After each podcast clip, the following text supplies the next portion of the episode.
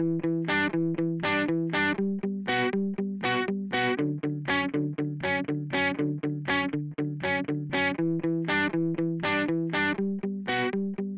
and welcome to the 43rd episode of Coronavirus The Truth, a podcast that focuses on the facts surrounding COVID 19. I'm Jeremy Corr, host of the Popular New Books in Medicine podcast and CEO of Executive Podcast Solutions. With me is Dr. Robert Pearl.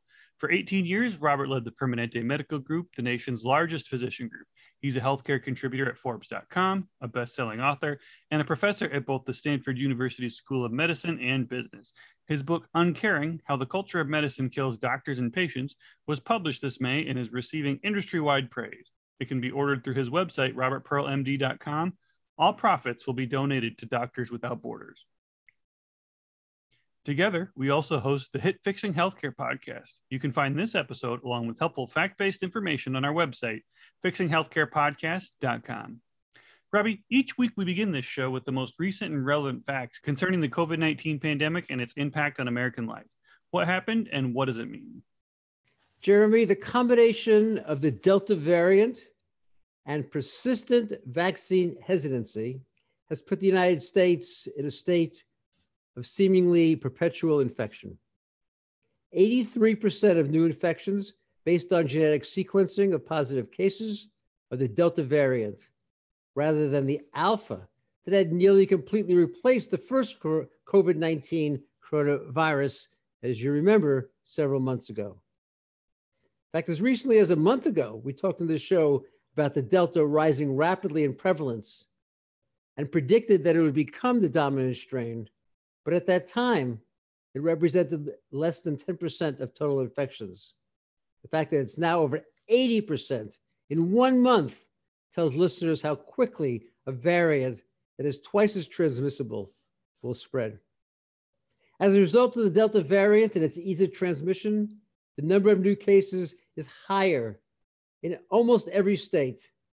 And as a consequence, would have been fewer than 10,000 new cases per day is averaging above 50,000 and approaching 100,000 on some days, although the daily deaths remain in the hundreds, not in the thousands.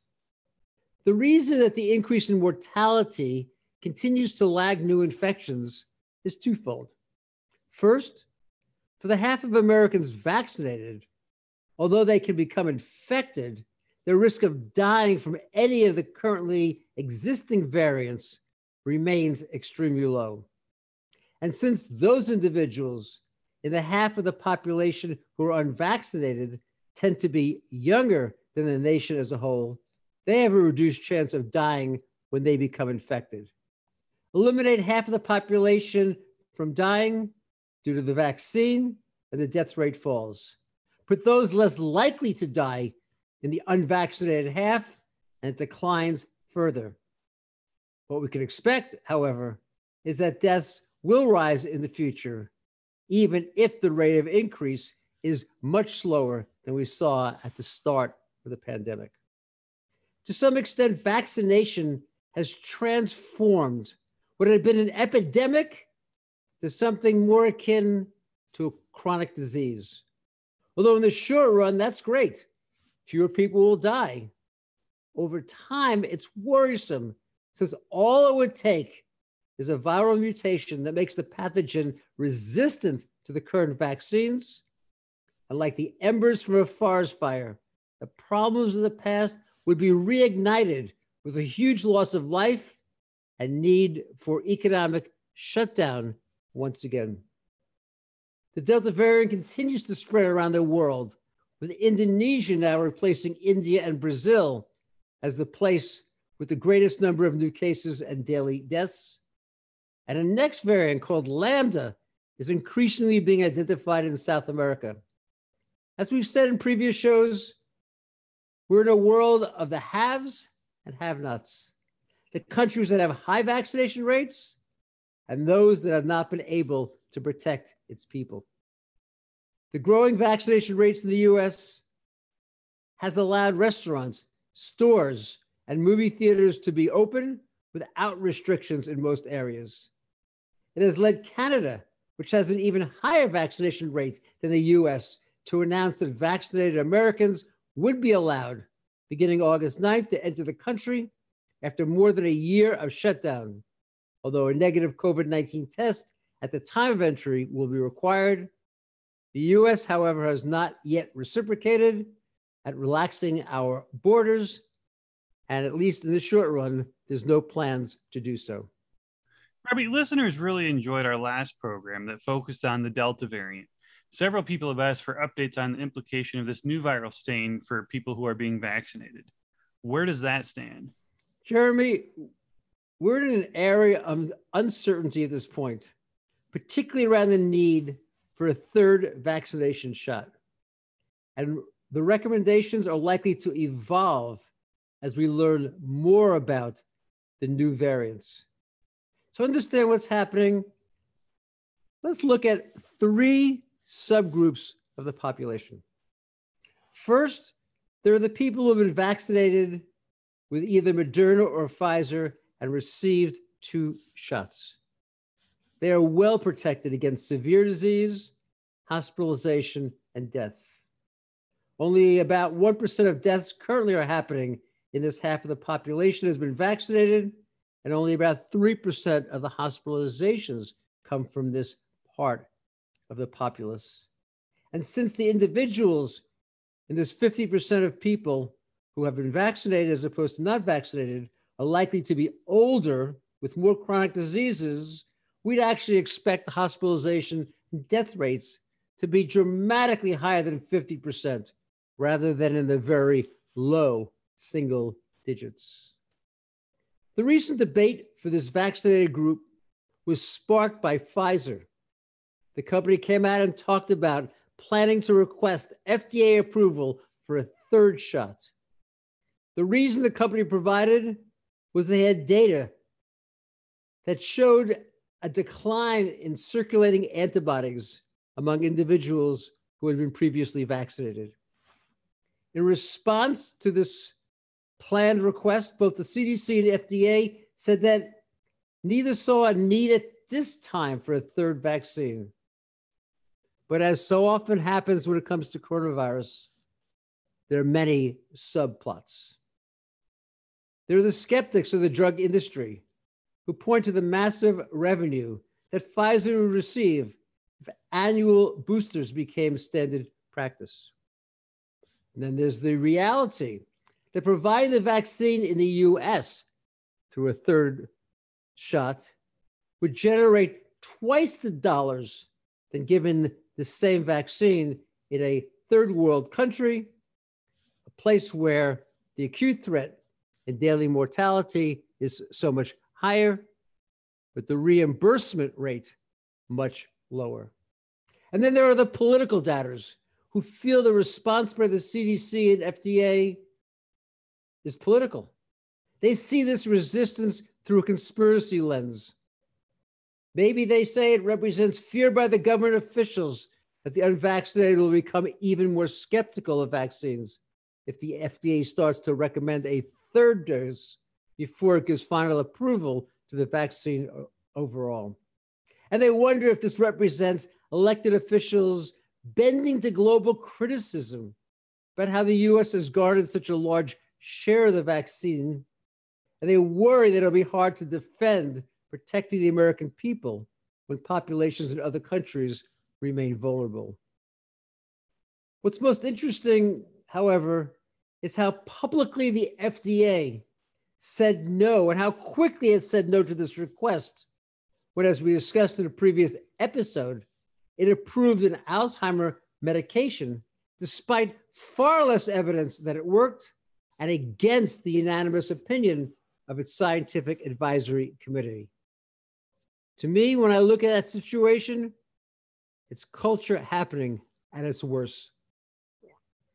Putting the pieces together, most policy experts do not feel that either receiving a third shot of the currently available mRNA vaccines or encouraging companies to make a new vaccine specific to the mutations on the Delta variant is needed at this time. Although both could change in the future if data show the virus becoming more problematic for individuals who've already received the first two shots. And to this end, already other countries, including Great Britain, France, and Israel, have begun to administer a third shot, at least to high risk individuals and groups. The second group of people, besides those who have received two doses of Moderna or Pfizer, are the 13 million Americans who have received the one dose of the Johnson & Johnson vaccine. Here, the uncertainty about a booster shot is significantly greater. The reason is that this vaccine, the one made by J&J, isn't as effective as the other two at preventing disease, and it seems to be even less effective relative to the Delta variant than the other two. The concern grew last week when a study from the Cold Spring Harbor Laboratory was posted online showing that the antibodies produced after one shot of the J&J vaccine was significantly less than after either of the two shot vaccine regimens. And this is where the controversy over this J&J vaccine originates. First, it's unclear how much difference a higher antibody level means in clinical practice. Obviously, more is better, but as long as a vaccine keeps people over the threshold required to avoid severe disease, lower levels might be just fine. Second, circulating antibodies are just one of the ways that the human body protects against infection, and these other defenses weren't tested by the researchers.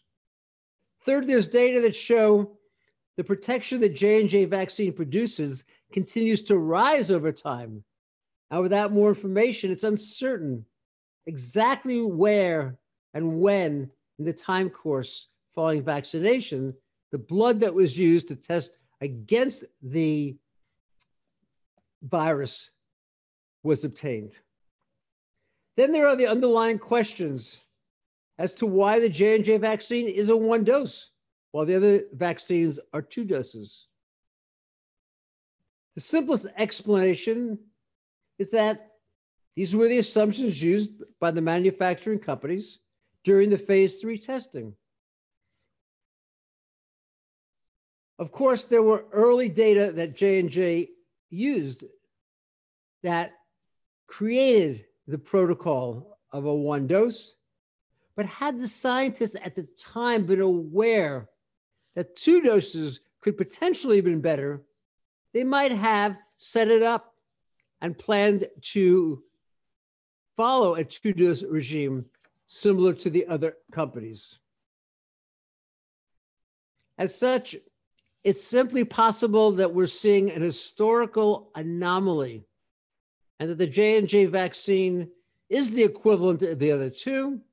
It's just that it's the equivalent of what would happen after a single shot and with two doses of the J&J that it could be, it might be the same as the Moderna and Pfizer's. Now, to listeners, this may sound unscientific and arbitrary.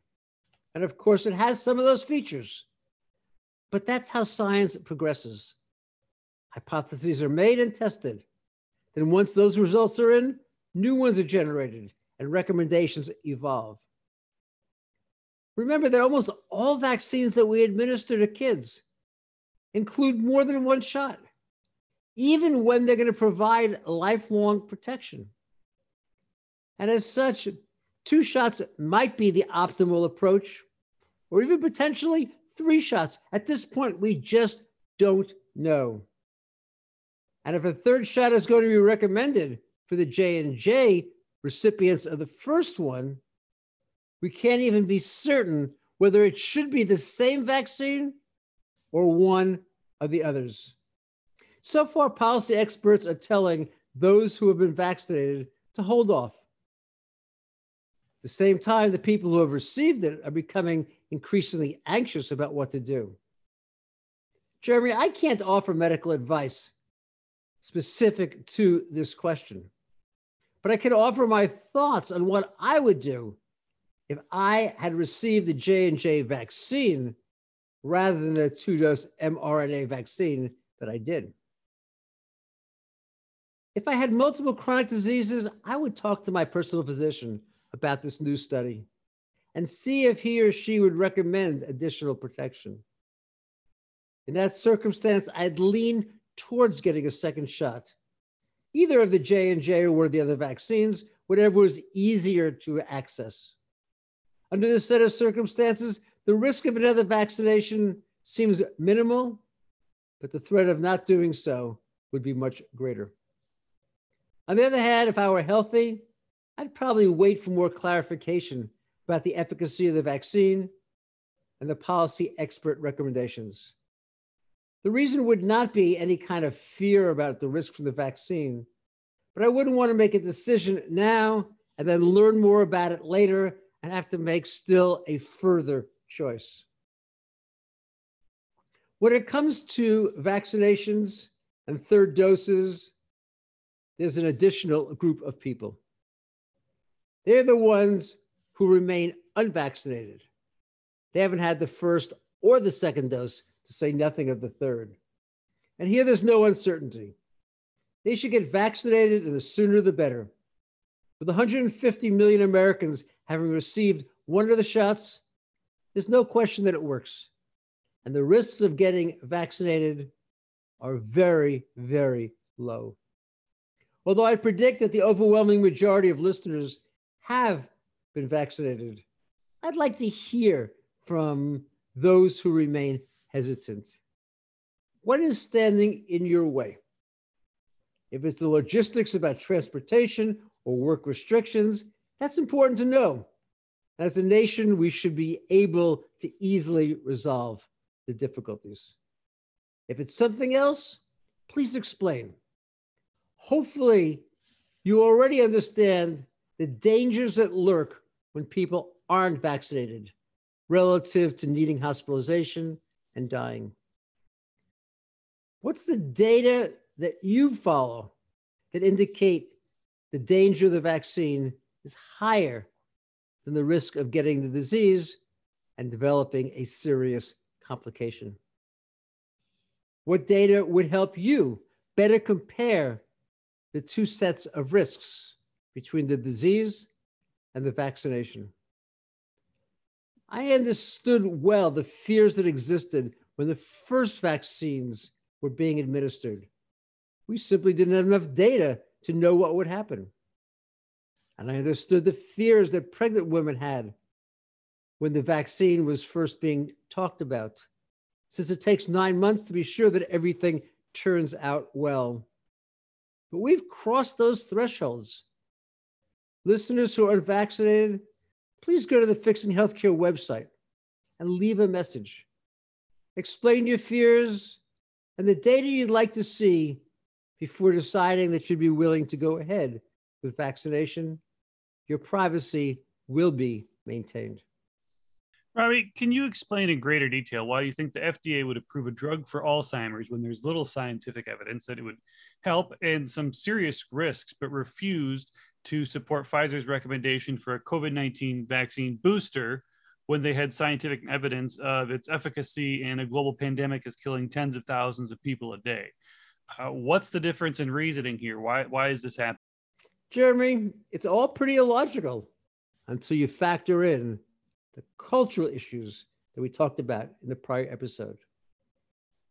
As you're saying, the Pfizer researchers submitted clear data that circulating antibodies in the blood decline significantly with time after vaccination, and they have less virus killing ability against the Delta variant than they had against the original strain.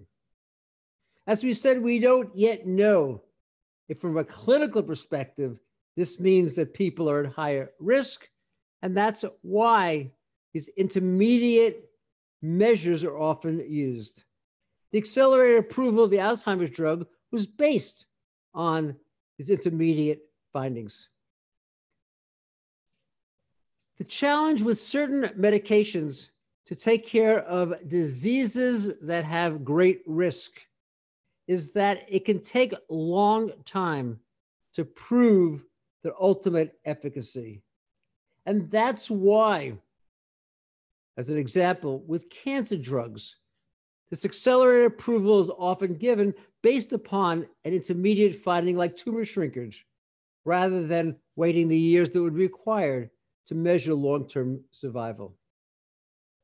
But think about it this way with a lethal disease that has killed over 600,000 people and a clear change in antibody levels, it would be easy to, for the FDA to look at the data and approve a third vaccine shot for COVID 19.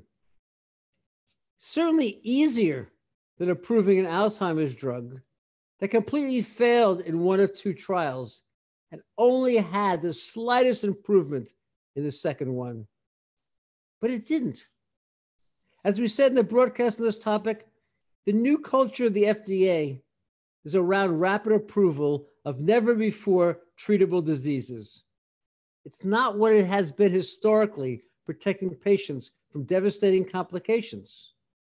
As such, for this federal agency, a new medication for a disease with no current treatment would be highly valued, creating esteem, prestige, rather than approval of a vaccine that had already been approved for two doses and is now being asked simply to expand to a third one.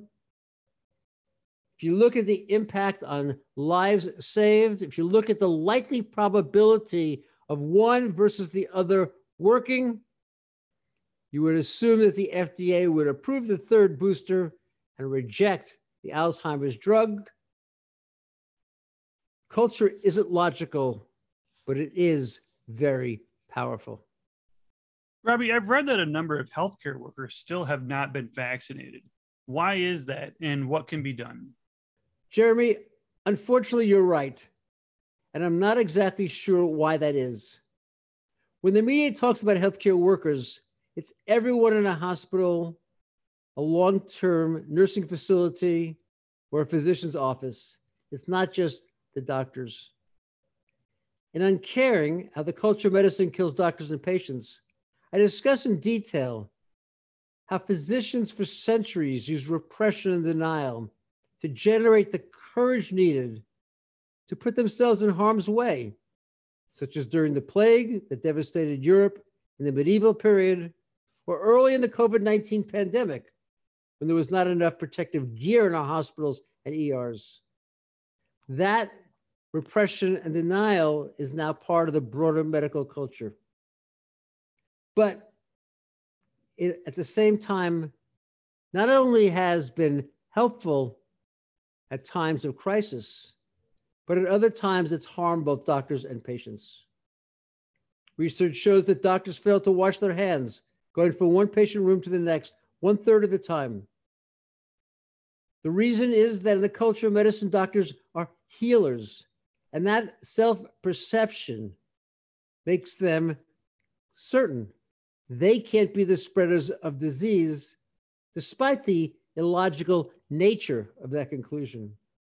And among the many individuals who work in hospitals, there are some who, based on ethnic and racial mistreatment in the past, continue to distrust the current medical system despite being part of it.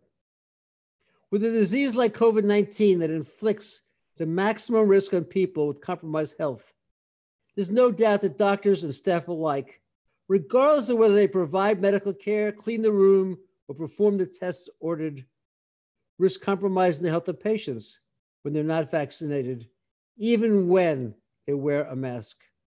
And given the overwhelming data on the safety and efficacy of the vaccine, I don't believe it's fair although I recognize that some listeners won't agree. I think the healthcare institutions have an ethical and moral obligation to do everything in their power to protect the people coming for care. And I believe that comes before individual freedoms. Moreover, the courts agree. Two recent cases stand out. The first was a decision by U.S. District Judge Damon Leichty, who ruled that Indiana University could demand proof of COVID 19 vaccination before students, faculty, and staff came to campus this fall. Medical and res- religious exemptions were allowed.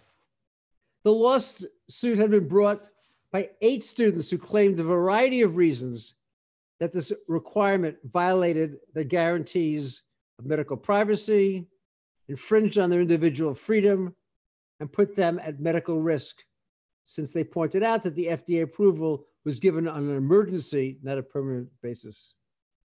The judge opined that the health of all superseded these personal concerns. And that goes along with the ruling that we discussed in a previous episode of the hospital in Texas that required vaccination proof from employees or terminated them.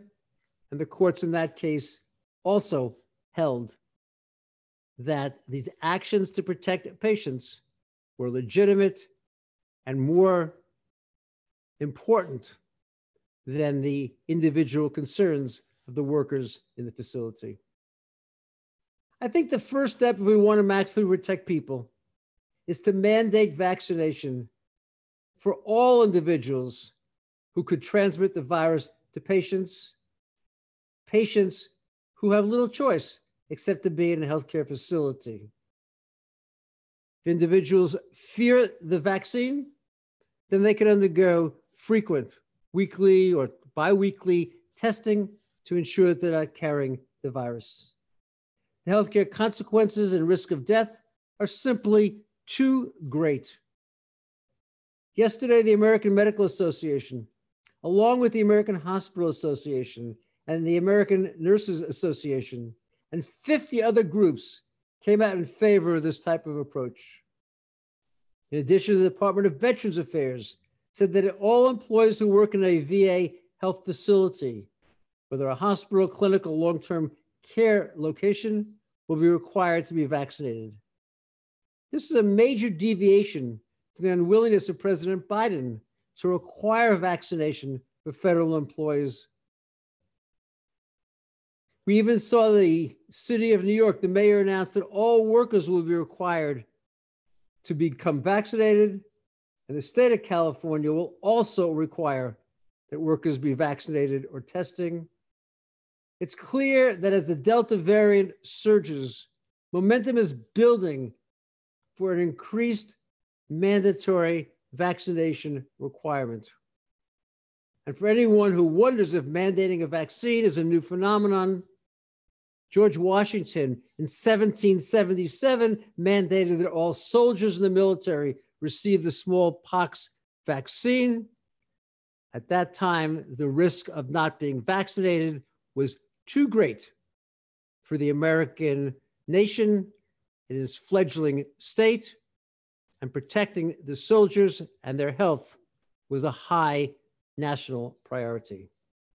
When it comes to the general population who aren't vaccinated, were learning more about their hesitancy. About a quarter of them said they'd get the vaccine if it were available in the doctor's office or if they were provided with paid time off. And then there are a small number who say that if a celebrity or someone from their community whom they respected endorsed it, that would tip the scales. But the majority of those unvaccinated said that they won't take the vaccine regardless of what is done or who promotes it. And that's worrisome for our nation. You know, it's ironic, Jeremy, that vaccinated people are the ones most concerned about the risks of becoming sick when seeing friends or going to the grocery stores, while those unvaccinated remain unconcerned. When it comes to vaccines, none of this resistance makes logical sense, but the hesitancy remains major and increasingly hardened in place. We're going to have to resolve this if we want our nation to become free of the dangers that currently exist, whether one looks at it from a hospital perspective, chance of dying perspective, or the economic recovery that has started to gain traction, but is slowly starting to slip. Robbie, a listener wrote that he had COVID 19, but he's fully recovered. He asked, What's the data on the need for a vaccine? It's looking like the immune system does best when it not only encounters the virus or the spike proteins of the vaccines, but then is exposed a second time. And this is particularly true when it comes to the Delta virus. Researchers publishing in Nature have shown that people who have received two shots of the mRNA va- vaccine have a strong antibody response against the new strain, while those who've received only one shot or those who have been infected but haven't had any vaccination don't neutralize the virus very well. People who have recovered from COVID seem to get relatively well protected after a single shot, although current recommendations remain for them to receive two doses. The ability of the vaccines to prevent severe infection has been well proven, and there's now increasing evidence of its ability to diminish transmission. According to the CDC, states in which less than 50% of the residents are vaccinated are experiencing a three times higher rate of new diseases than the states in which half of the population are vaccinated. And Vermont, that leads the country with over two thirds of its people being vaccinated, has the lowest new case rate in the nation, with only one person for 100,000 individuals becoming infected each day. Extrapolated to the 300 million Americans, our country would only have 3,000 new cases a day if everyone were fully vaccinated. According to the head of the CDC, 99% of deaths in June were among the unvaccinated. And yet, only 57% of Americans 12 or older are fully vaccinated. Hopefully, listeners in the 43% who remain unprotected will explain why. A conversation is the best way to identify the issues that remain, and out of that, clarify any misperceptions that might exist. I heard about a nerve problem from the vaccine in addition to blood clotting and heart problems that we've discussed before. Can you explain what it is and whether or not people should be worried? The Johnson & Johnson vaccine has been linked to a rare medical problem, one that we see with other vaccines, such as the one to prevent shingles and the one against the flu. Relative to the COVID-19 vaccine, there have been a handful of cases of what is called Guillain-Barré syndrome. And this is among, amongst millions of recipients. Guillain-Barré is a rare neurological disorder which the person's immune system attacks the person's nerves, causing paralysis of the muscles innervated by that nerve. And it often follows a viral infection. Usually the problem is only temporary. Based on these cases that have been reported so far, the FDA has added a risk warning about this potential complication to the J&J vaccine label. So far, the complication has occurred mainly in men over the age of 50. According to the CDC, this problem happens in about one in a million people in general, but in three to five per million following the vaccine. To date, the higher incidence of Guillain-Barré hasn't occurred in people who received either the Pfizer or Moderna vaccine. And for this reason, there's speculation that the complication might actually just come from the harmless adenovirus that carries the mRNA into the patient rather than the mRNA itself. This possibility is consistent with the association of the British AstraZeneca vaccine, which also uses an adenovirus to inject the mRNA, as opposed to the Pfizer and Moderna that don't use a viral vector but instead just inject the mRNA directly. As is true for all the other rare complications, when you put them all together, the risk of severe infection and death from COVID 19 exceeds the danger from the vaccine itself, based on the 150 million Americans who've been fully vaccinated to date. Robbie, what's happening with sports teams? Jeremy, as you know, the Olympics are underway. The COVID 19 cases in Tokyo, where they're being held, have now reached the highest level since the start of the pandemic. And as could be predicted, a growing number of athletes, including several high profile ones from the US, have tested positive but are unable to compete. The majority of Japanese citizens continue to oppose the games going on in their country, fearing that with 18,000 athletes and staff there, there's the potential for a super spreader event. And the problems with COVID are not just in the Olympics. In baseball, we've recently seen a series canceled between the New York Yankees and Boston Red Sox after six Yankee players tested positive for COVID 19, several of whom had breakthrough infections after being vaccinated. What the experience shows is that the risk that the Delta variant poses is real, but the ability of the vaccine to make the disease that results relatively mild rather than life threatening is very positive. And with the start of the NFL training camps beginning in a couple of weeks, there are four teams Washington, Indianapolis, Arizona, and the LA Chargers, with fewer than half of their players vaccinated, while 10 teams, led by Pittsburgh, Miami, Carolina, and Denver, have vaccination rates of at least 85%. Overall, about three fourths of players are vaccinated.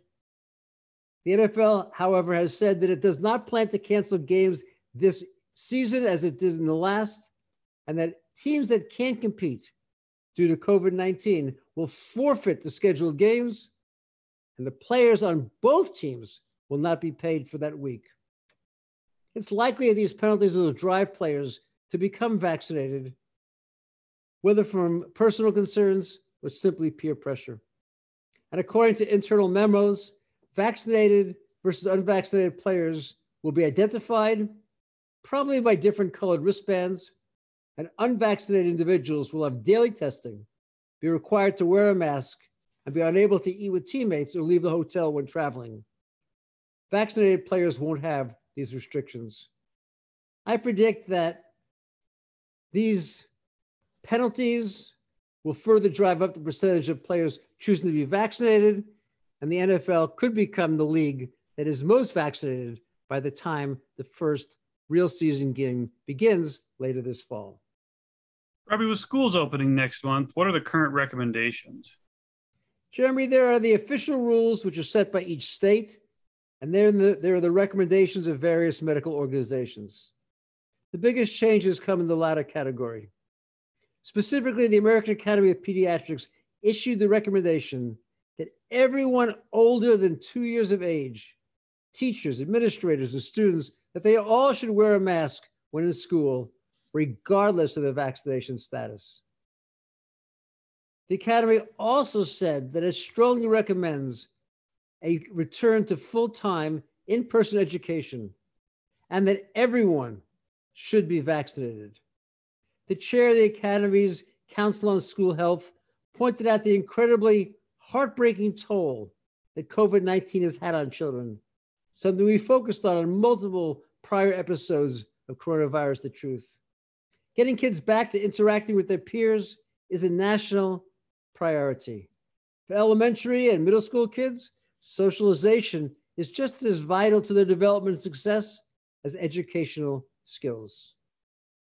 Robbie, our good news segment is valued by listeners looking for something positive in the pandemic. Uh, what's good this week? Jeremy, for the past two months, the good news segment has been about the continued improvements in infection and death rates and the fun that comes from being able to engage in cultural and athletic experiences for those who have been vaccinated. This time, the only good news is the continued protection that is happening with the vaccines in individuals who have received two doses. Unfortunately, the gap in protection between this part of the population and those individuals who remain unvaccinated is growing and disturbing. Phrased differently, the good news is that we have the ability to put this pandemic behind us, at least until there's a viral mutant that proves resistant to the currently available vaccines. But the bad news is that we're unlikely to seize this opportunity as a nation unless we're willing to mandate it. Robbie, we continue to hear from listeners that they enjoy our efforts to expand the material on the podcast beyond COVID 19 and the coronavirus. What's the big story this week? The biggest news is the expansion of Medicare in the $3.5 trillion spending package that the Democrats are planning to pass through Congress using reconciliation. It would increase what Medicare covers to include dental, hearing, and vision benefits. It would make the enhancements to the Affordable Care Act that were passed this year permanent. And it would close the care gaps in the states that chose to reject the added federal funds that are available for Medicaid to include people not just at the 100% of the poverty level, but up to 150%. What it doesn't do is lower the eligibility age for Medicare, implement Medicare for all, or even create a public option. And this way, President Biden continues to look for ways to expand on the added coverage that was passed when he was President Obama's vice president, but not take any actions that would make bipartisan support completely impossible. The most interesting question will be the funding for this program. With the president having promised not to tax people earning less than $400,000 a year, some centrists in his party are unwilling to deficit fund the proposal. And for this reason, they'll have to find cost cuts to offset the expense increase. Drug prices, particularly those paid by Medicare, will be at the top of the list, something that the pharmaceutical industry is bound to oppose. Jeremy, I assume that you know people who have chosen not to be vaccinated. What reasons have they given, and how have you responded? Robbie, most of the people I know at this point have been vaccinated. I wasn't one of the ones that rushed out to be vaccinated as I wanted to see how a larger uh, population responded to it before I got it. Um, I do have some friends, though, that have not been vaccinated yet, though a very, very small number. And the reason they've given me is simple it's a brand new vaccine. It is still under emergency use, not under full FDA approval. Um, you explained to me that this was just a technicality and not anything that actually impacts how the FDA views safety of the vaccine. Uh, they've told me that they have not seen the long term uh, risks of the vaccine yet they want to know why they should get vaccinated for a virus they would almost certainly survive from, especially if they're young and healthy.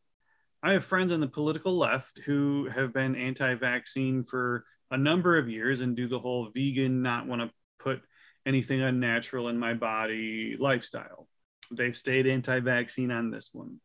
And I have friends on the political right who were never anti vaccine before. They are now reluctant on this one due to the politicization of the virus. They are hesitant to get the vaccine because they do not trust the people telling them to get it. I think that this is one of the major issues with the hyperpoliticization of the virus. My friends on the right who are reluctant to get the vaccine point to tweets from journalists such as Joy-Ann Brian Stelter, Chris Hayes, Rachel Maddow, and other from October and November of last year about how they would never trust a rushed vaccine from the Trump administration. They said it was impossible to make a vaccine that fast. And if it was, there would be no way it would be safe. These are the same people who then, a few short months later, once Biden is in office, have criticized anyone for having any sort of reluctance taking it. They also point to media outlets that, in one article, said the massive Black Lives Matter protests were not super spreader events, but outdoor Trump rallies were super spreader events, and family gatherings were dangerous they feel like they've been dehumanized by the media on the left and the Democratic leadership, having been called deplorables or maggots, which is a, a combination of the word MAGA and maggot. These people who call them that and who have said these things are the same ones who are criticizing them now for their reluctance. This is having the opposite of the desired effect. When they share their feelings with me, I totally see where they're coming from. The political divide in America is dangerous the politicians and media that have driven this divide on both sides of the aisle need to know that encouraging this division has consequences. To sum it up, my friends on the left who were against vaccines because they bought into the whole MMR vaccine causes autism or they just don't want to put anything unnatural in their body have stayed vaccine hesitant. My friends on the political right are newly hesitant specifically to this vaccine due to the politicization of the pandemic and their distrust of Democratic leadership and left leaning media some of my friends they're just waiting for that full FDA approval of the vaccines for that added level of confidence in their safety. What I say to my friends who are still vaccine hesitant is this I totally understand where you're coming from. I mean, it's a new vaccine that was made in record time. Public health leaders, the media, and politicians have not been great about communicating with the public on this one. Robbie, even the whole debacle with the new Alzheimer's drug and FDA only erodes public confidence in that organization, too. Uh, like I said, what I tell my friends that haven't been vaccinated, and granted, that's only a very small handful of people at this point, is to talk to their trusted family doctor and ask their doctor any questions they have. Then, after that, they need to make the decision that they feel is best for them. I'm actually personally against any sort of vaccine mandate or passport. I think it's perfectly normal for people to be reluctant to get such a new vaccine. That being said, I encourage them to at least have a conversation with their primary care doctor. Robbie, and, and like some of my friends have alluded to, I, I, believe that once this vaccine gets full FDA approval, as opposed to just the emergency use, that will help raise confidence among some of the vaccine hesitant as well. Jeremy, if you were invited to attend a big family reunion that would require you to fly, would you go? And would you bring your son? Robbie, as you know, I hate airports and flying with a passion anyway, so I'd probably try to avoid that at all possible and just drive. Um, that being said, if I had to, I think at this point I'd be fine uh, to bring him. At this point in his young life, uh, seeing family, uh, social development, mental health, etc., are extremely important to him. I mean, he's only going to be that age once. I mean, at his age and health, he's at such a small risk of serious illness or death. I feel like him suffering from mental health issues and isolation uh, from not having a good childhood is at greater risk to him right now than COVID 19. Robbie, in our last episode, you presented data on life expectancy based on an article from JAMA Open Network. This week, the CDC presented the official numbers, and they look even worse. What do they tell us about COVID 19 and their overall healthcare system? Jeremy, as we discussed, life expectancy declined more in 2020 than at any time since World War II, a full year and a half decline in longevity.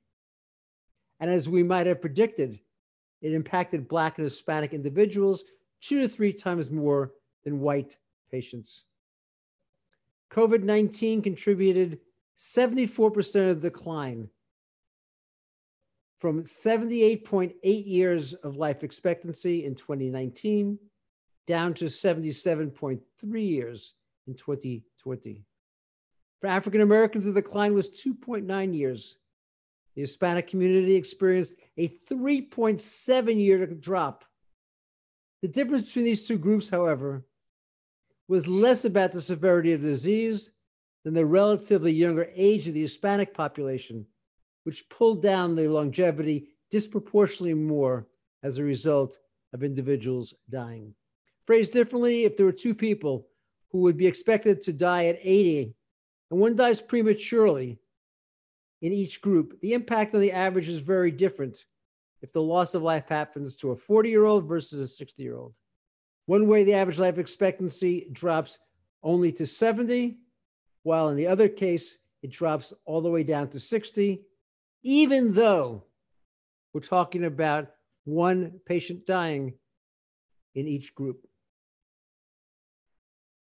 COVID was not the only contributor opioid deaths, homicidal deaths, deaths from diabetes, and deaths from chronic liver disease all contributed to the reduced life expectancy. And on one hand, you can blame all this on COVID 19 isolation, anxiety, reduced sugar craving, alcohol abuse. But look a little deeper. And what you see are more foundational factors at work. As an example, in the years 2018 to 2020, this is the pre COVID 19, the US decrease in life expectancy was 8.5 times greater than in other economically advantaged countries.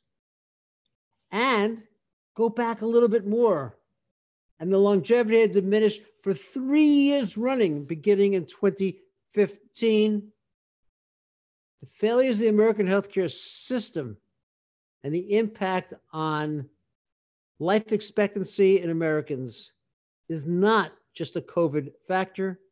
It's one that has been part of American healthcare for almost a decade. It's a problem that also involves the culture of American medicine. Compared to the United States, We overvalue intervention, we undervalue prevention. We elevate specialty care and fail to appreciate the importance of primary care. We invest our healthcare dollars in expensive machines that often produce little benefit, and we ignore the social determinants of health. The culture of medicine in the United States is different than other countries. That's why I wrote the book Uncaring. The medical culture has allowed our nation to lead the world in innovation and heroics, but it also has caused life expectancy of Americans to be five years fewer than for people in dozens of other nations, including Australia, Switzerland, Israel, France, and Singapore, to name but a few. COVID 19 was responsible for a massive loss of life last year, but our broken healthcare system and its medical culture have also contributed significantly to the US dropping all the way down to 26th in the world in life expectancy overall as well. As a reminder to listeners, this episode is available on our website, fixinghealthcarepodcast.com, and on all podcast platforms, including Apple Podcasts and Spotify. If you like the show, please rate it five stars and share it with your friends and family. To submit a question or comment to the host, please visit the contact page on our website or send us a message on Twitter, LinkedIn, or Facebook. Thank you for listening to Coronavirus the Truth and have a great day.